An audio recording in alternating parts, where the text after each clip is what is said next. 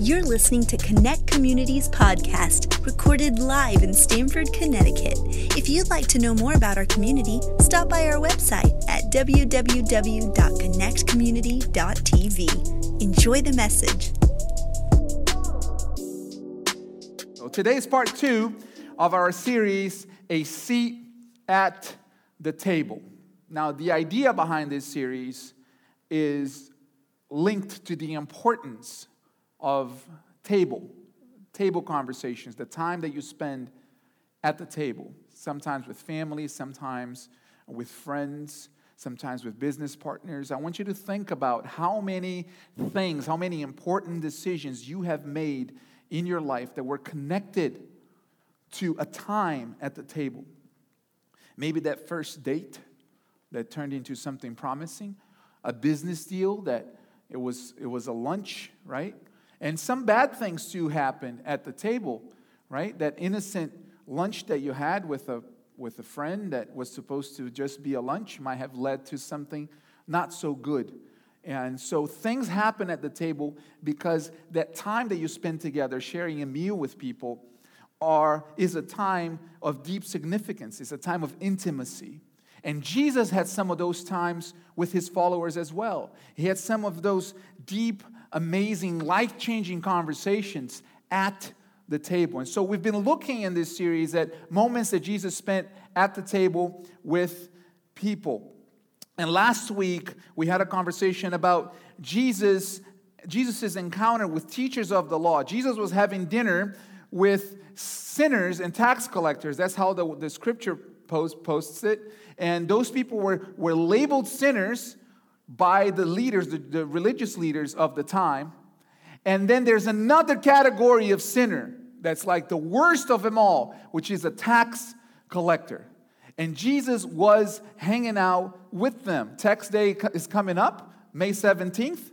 So you might have a, a similar uh, feeling toward tax collectors. Maybe not. Uh, but that's, that's the feeling that they had back then, even worse, because tax collectors were traitors. And so Jesus was in that moment, and like I said, people were divided into groups back then because the, the leaders of that time deemed those the people who were sinners separate, a separate group. And they classified them as a different group and, and, and put them into uh, almost like an outcast category because they, they lived and behaved in ways that they did not approve. And these leaders, they encouraged their followers to apply the same rigor to all of those people. So society was very fragmented, it was very segregated. And I think if we think about life today, if we think about what we're seeing in our society today, we're not too far from those days. We have a lot of people who are just as religious today as the religious people at that time. The only difference is that today's popular religions are not God centered religions, but we have a lot of religions today if you think about it. I'm not talking about Christianity or Judaism or Islam or all the other religions. I'm talking about the religion of politics, the religion of identity politics, the religion of uh, money, the oh, so many religions that people have today that they make those things number one. And when they make those things number one, they serve them with their life. Now, we have established these godless religions, and, and we have godless temples, and, and we have our godless priests that people pay attention to, just like the Pharisees of old. And, and we see society segregating themselves to those who are like minded and those who have the same opinion and outcasting those who think differently. And to that, Jesus had something to say. This is what Jesus said Matthew chapter 9, verse 9 through 13. He said, Go and learn what this means. I desire mercy and not sacrifice. For I came to call the righteous, not to not, not to call the righteous, but sinners. See, Jesus broke the molds of division, he broke the molds of segregation, he broke the molds of all that causes division. And he called us, all of us, to do the same, to live in the same mindset, Remember, we're calling this year the year of unity.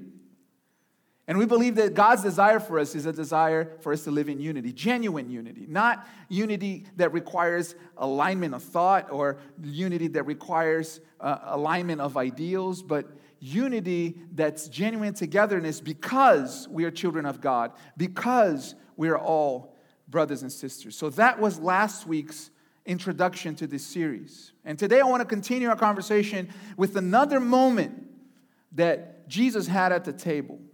Now let's go to the scripture, uh, Luke chapter 14, verse 1, and we're going to begin this new passage that we're looking into today. One Sabbath, when he went to dine at the house of, a, of the ruler of the Pharisees, they were watching him carefully.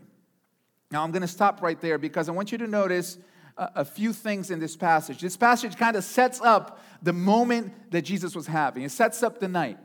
There are three things that you need to notice in this passage. First is that it was a Sabbath. That's really important. Because the Sabbath was not just any other day. If you're familiar with the Sabbath, you know that the Sabbath is an important day in the scriptures. It's a holy day. It's a day where uh, people who follow the Jewish tradition, they don't do any work. It's a day to contemplate and to worship God to be aware of God's, God's presence and to worship Him. So it's important and it's significant that this happened on a Sabbath. Now, the Sabbath in Jewish tradition begins on, at sundown on Friday and it ends at sundown on, on Saturday.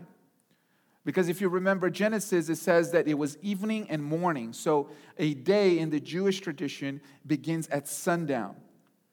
So, most likely, this happened on a Friday night and uh, in the Sabbath, they begin the Sabbath with a meal called the Shabbat. So Jesus is there together on the Sabbath where no work is meant to be done. It was not just any day. Second thing that you need to notice is that Jesus was with Pharisees. He was invited by the ruler of the Pharisees. That's important too. And the ruler of the Pharisees was one of the most influential and important men or people in their tradition because in Jewish culture, the law of God was the law of the land. The law of God was God's covenant with the people. And the Pharisees were doctors in the law of God. And the ruler of Pharisees was basically the, the, the, leader of all of the Pharisees. So this is a big deal. These were not just any uh, people. This was not just any dinner. And the third thing I want you to notice is that they were not Jesus' friends. They didn't really like him. Notice that Luke writes that they were watching him closely. These were the same people that later found reason to arrest Jesus and set him up for crucifixion. They were watching him. They were looking for a reason to condemn him. Jesus was walking, in, walking into a minefield. I don't know if you ever had one of those dinners. Some of you, all you need to think about is the, the, the first dinner you had with your future in laws, right? Remember that? Am I getting you nervous right now? And, and, and I didn't have that problem because my in laws are awesome. They're amazing. Specifically because they're probably watching right now. Love you guys. But if you've ever walked into a, a, situation where you know everybody's watching you, they're looking and, and hoping that you will make a mistake so they'll catch you. That's where Jesus is walking into. So these are not just any people. These are people looking for a reason to condemn Jesus. That's the environment Jesus puts himself to. That's the place Jesus walks into voluntarily. Not people that are all for him, not people that always agree with him. He inserts himself in that situation.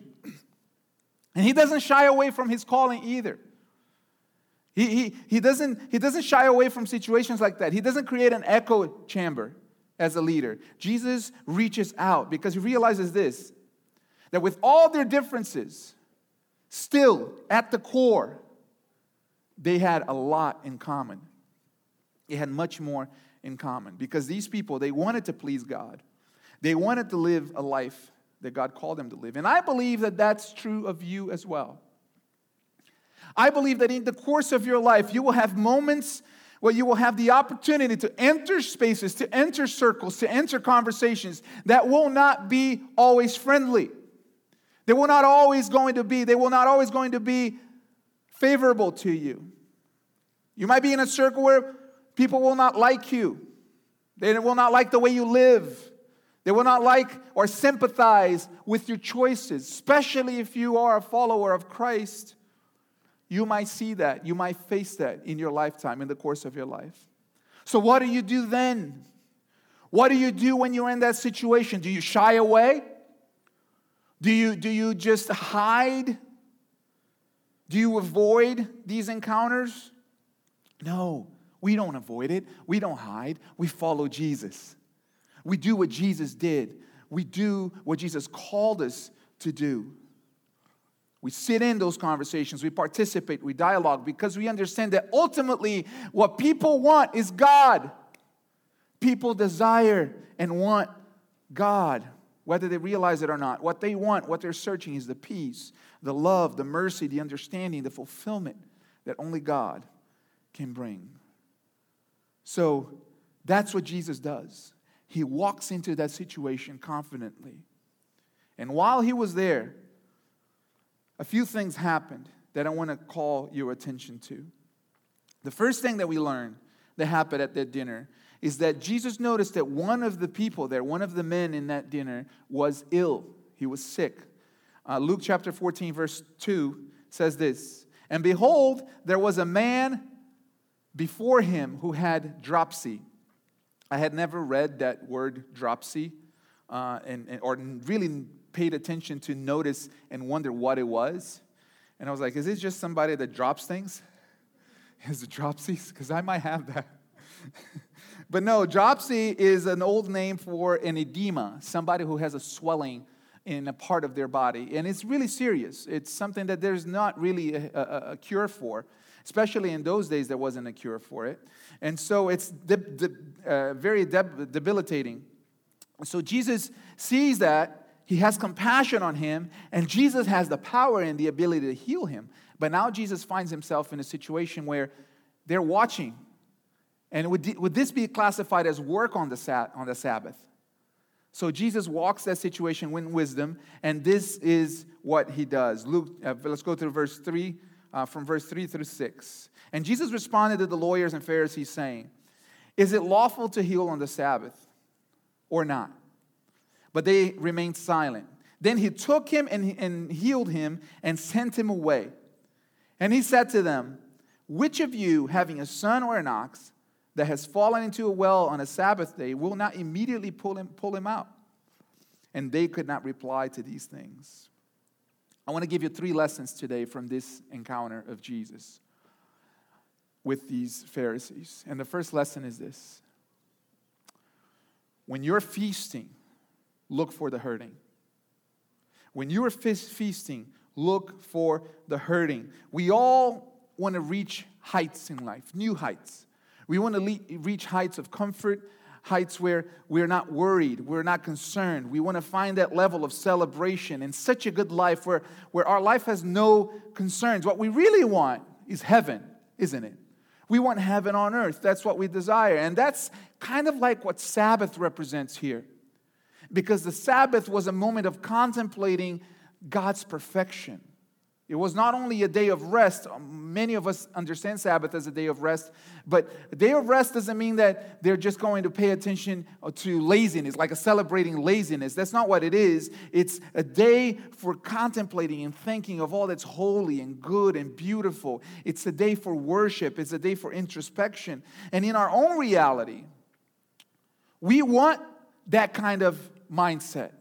We want that kind of attention. We want those to have those moments where, where we're on the summit, where we're feeling good. And you know what? Sometimes we have that. We have moments of it, moments where we reach the summit. And while there, this is what can happen. We can get into a mindset of, I'm too blessed to be stressed. Have you ever heard that expression? It's a good expression. I like that expression. And it's an expression that means that I'm going to focus on the blessings of God, I'm going to focus on the goodness of God, and I'm not going to worry about anything else that might be trying to, to, to put me, pull me down. But here's the problem I think that there is a limit to it. Because we can't let I'm too blessed to be stressed turn into I'm too blessed to care. Right? We can't allow that mentality to get us to the point where we're just focusing on all that's good and forgetting everything else. And that's what Jesus is teaching. Jesus is teaching us this here. Uh, listen, while you are here feasting, while you are in the summit, while you have reached that, that place of joy and, and happiness, focusing on what's good and holy, mindful of God and His glory, remember that not all of us are feasting. Some of us are suffering. Some of us are going through situations that are hurting. See, Jesus didn't let his environment, he didn't let his company to keep him from his calling. He noticed the man. And he said, There's something I can do about him. And he's calling us to, to do the same. To, to, in the middle of our feasting, look for the hurting. Notice that some people might be going through something. And then do something about it. So, my encouragement to you today is this to when you are feasting, do that. Look for the hurting. And, and when you find them, ask yourself Is there anything I can do to alleviate their pain? Is there anything I can do to restore them? Is there, any I can, is there anything I can do to heal them, to bless them? See, Jesus saw that man, and he had a sickness in his body. And you might feel powerless if you see somebody with, with a sickness in their body, but we have a lot of people suffering in their souls today.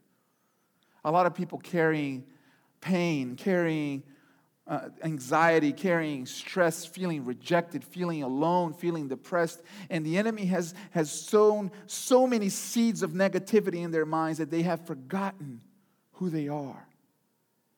And it is our job, those of us who are connected to God, to reach out and share His love and share His grace.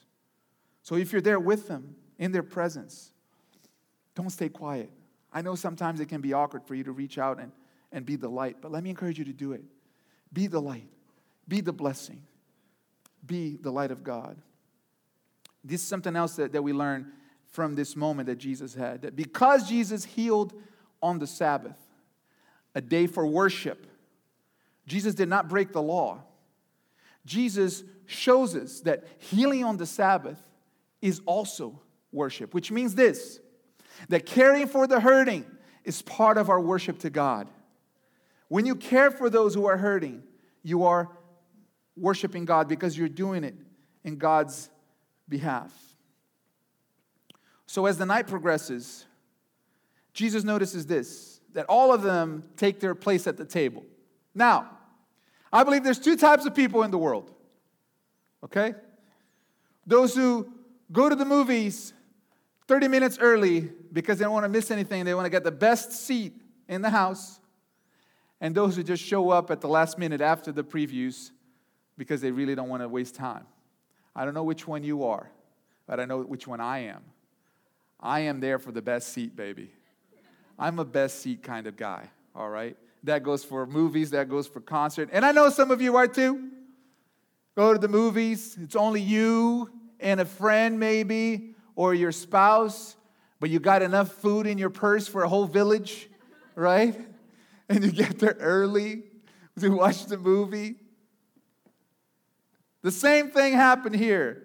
Jesus notices that they all wanted the best seat in the house. They all wanted the places of honor. Listen, in my younger days, I worked at a church in Houston, amazing church, and we got to host some awesome concerts for Christian artists that are really well renowned. And part of my job, uh, I worked for a period in the events department. Part of my job was to handle seat assignments, seat, seat assignments. And then if you want to see a Christian curse you out in church, move them out of their seats at a Michael W. Smith concert.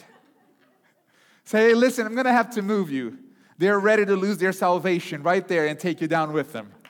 That, that happens, okay? Personal experience. So I imagine that 2,000 years ago, meeting with, with the ruler of the Pharisees, all of the Pharisees were like, oh, I'm to take that seat. I'm to stay close to him. I'm to. And, and I imagine that for Jesus to notice, there had to be some kind of commotion in that place.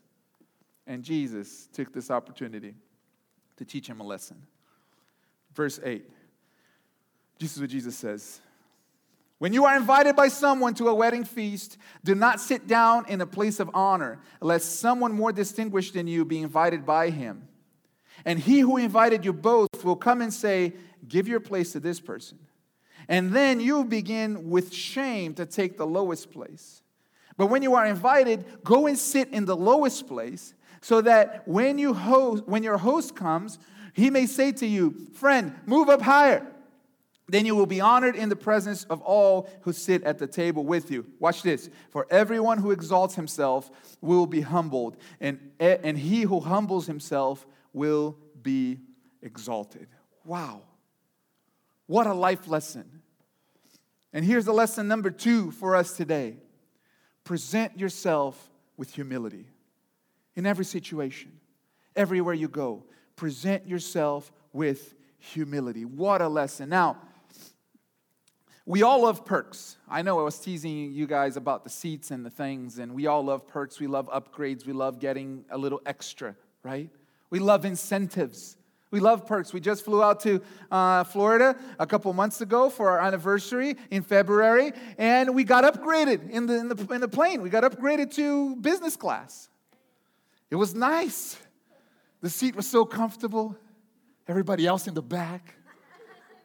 And there we were. But it was really nice when the stewardess came up to us and said, Would you like a glass of wine? And I was like, How did you know I was a pastor and it's communion time right now? huh? How did you know we're about to have communion right now? A, what a divine airline. Praise the Lord. This is not what Jesus is talking about. Jesus is not talking about you wanting perks, you wanting the good of the land. He's not talking about your desire to, to have a good experience. Jesus is talking about something much more important, much more fundamental on how we interact with people. He was talking about the opportunities that we will have in the course of life to overimpose ourselves on others. The opportunities that we have we will have in the course of life to throw our weight around. And you will have those opportunities to, to overimpose yourself, your position, your status, your wealth, your title, your name. Those situations when you will have the opportunity to present yourself, not in humility, but to present yourself in, in arrogance, to present yourself in pride, to pump up yourself. And Jesus is saying, listen, present yourself with humility.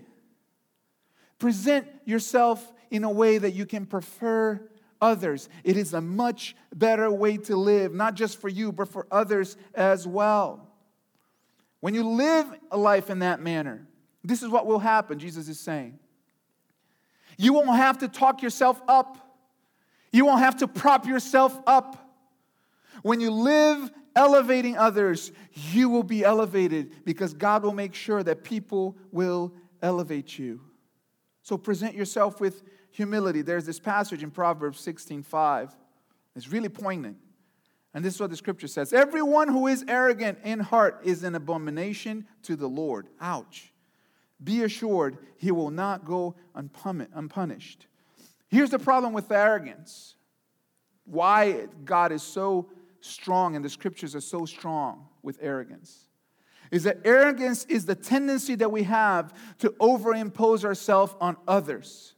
And before long, what happens is you begin to devalue people. And we're not called to devalue people, we're called to add value to people's lives. We're called to add value to others. That's the whole point of the good news to bring the life of God, to bring heaven on earth. And if we, if we allow arrogance to get into our hearts, we begin to devalue others. That's a symptom of arrogance. And that's why the scripture is so strong. Because anything that defiles, anything that abuses, anything that exploits another person or yourself is an abomination to the Lord. And when you see that in the scriptures, you can trace it back to uh, uh, uh something that is done to a person. And arrogance leads to those things. Now, there's an interesting idea in the world today and how, how we, especially if you're in business uh, or, you know, if you're in a, in a career that involves uh, um, just I guess everybody's in a career that involves other people and, and different levels, right? But what we hear a lot in the world is that you got to look out for number one, right? You got to look out for numero uno, number one. Only care for yourself. And you might be tempted to think, hey, that works. That might work in, in business. I see people who are like that. They are arrogant, they just care about themselves and they get ahead. But it doesn't really. It doesn't work in life. And you know it doesn't work because you can't build a genuine relationship when you're only looking out for yourself.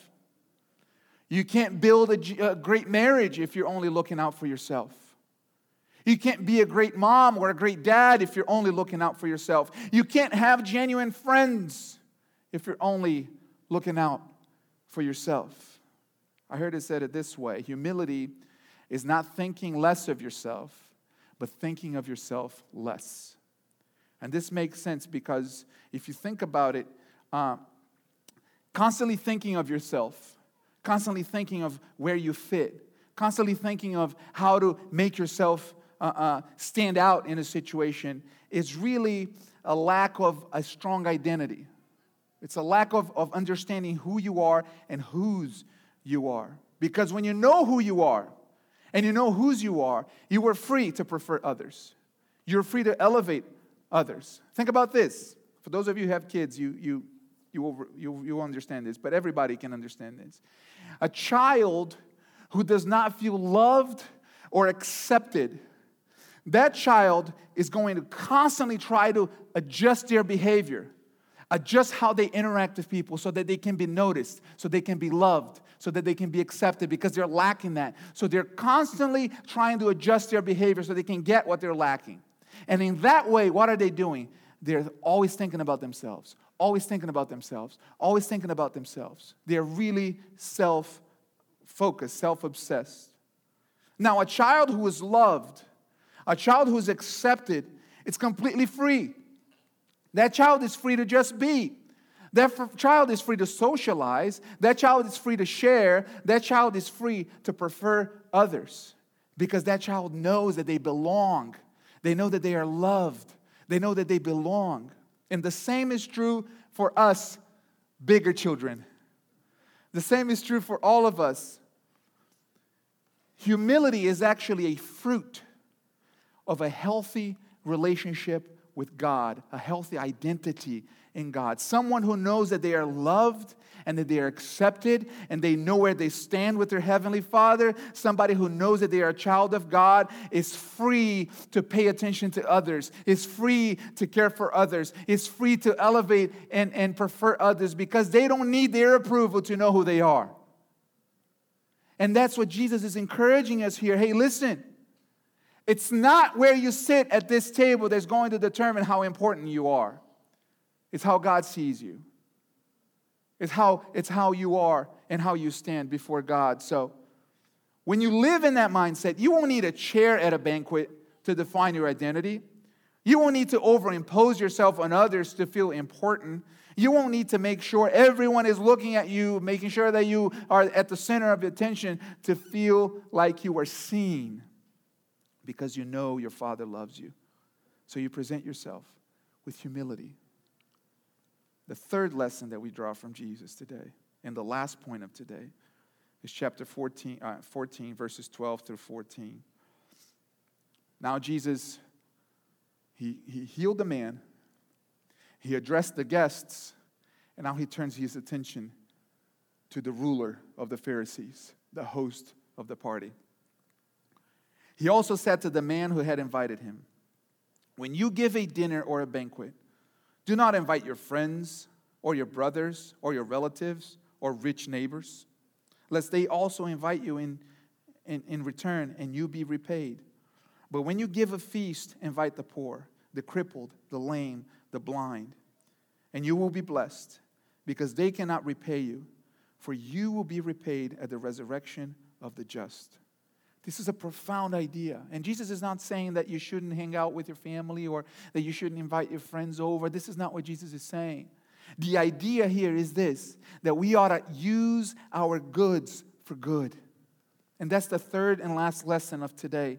Use your goods for good. What do you do when you're in a position of power and prestige?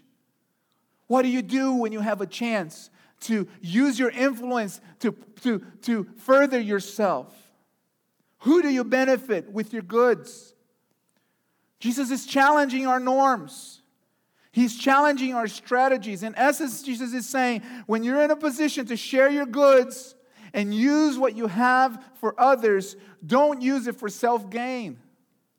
Use it to lift somebody else up. In other words, if you're giving something to someone because that person will give you something back in return, is that really a gift? No, it's not a gift. It's an investment. And investments can be good, investments can be smart. Here's the problem. Here's when investments can become a problem. When you value what you have or what you want more than you value the person. That is a problem. When friendships are an avenue for you to get what you want, that's a problem. When relationships are seen as a capital that you leverage, that's a problem. And the, and, and the more you get into circles of, of prestige, the more you get into circles of influence, the more you have to deal with this, the more you'll be exposed to it. Those of you who are working in a career and working in an environment, you know this. You know this. Jesus is saying, don't play that game. It's not worth it. It's not, it's not, it's not going to, it's not going to give you any true reward. In other words, he's saying, value people. In fact, you should value people so much that you should choose to use your goods for good. To help those who cannot repay you, to help those who would not have the opportunity unless you gave it to them, to those who would not be able to, to attain what you were giving them unless you had the opportunity or you may, gave them the opportunity, to bless those who would not have access to what you were giving unless you were in blessing them. He's calling us to be the kind of person who's so aware of our capacities to do good that we are constantly blessing those who are in need. And that's all of us, every single one of us. We have the opportunity and the ability to do this for those around us. Jesus is calling us to pay attention to those who cannot repay us. Because when you do it, you're not going to do it for self interest, you're going to bless them out of love.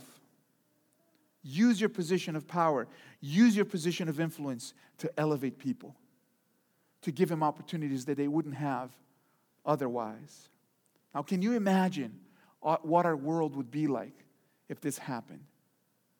Could you imagine the levels of mentoring, of elevating those who are outcasts, elevating those who are in the, in the margins, if we put this to practice?